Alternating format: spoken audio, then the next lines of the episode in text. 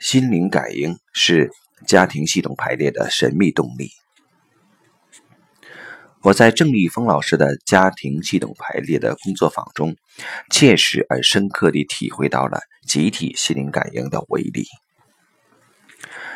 家庭系统排列是海灵格创办的一种团体治疗方法，一般有多人参加。当给某一个人做治疗时，会先让他简单讲述想解决的问题，然后由他自己或老师在团体中选择代表，扮演他的家族成员。接下来，老师会让代表们依照自己的感觉走到最合适的位置上，而代表们所组成的整幅画面以及每个代表的感受，便揭示了当事人的整个家族的问题。最后，可以通过改变代表们的位置和疏通代表们的感受，而实现改善当事人的心理冲突的目的。尽管已熟读海灵格的著作《谁在我家》，并在我的专栏中推荐过这本书，但这是我第一次参加家庭系统排列的工作坊。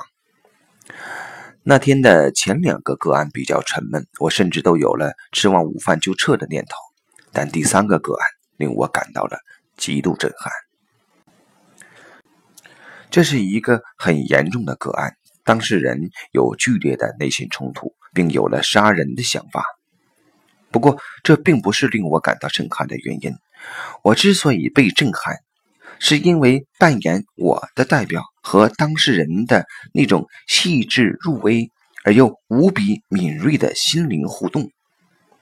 当事人的任何一点心理变动都会引起我对他的不同的感受，而这种感受又非常自然。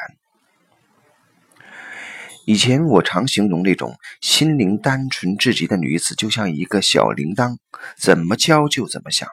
不同的敲法一定会引出不同的响声。那么这个扮演我的代表就可以说是大铃铛了，其他代表以及当事人的任何一个变化都会引发它不同的声音。神秘力量将我推到合适的位置上，或许是当事人的开放和勇气，扮演者的敏锐和坚定，老师的从容与淡定等诸多因素加在一起，令那个场的能量实在太强了。我的身体也经常感受到一阵又一阵强度不一的悸动。而当我观察到，每当我的身体出现反应之时，当事人和那个扮演我的代表都有强烈的情绪反应。我还做了一个试验，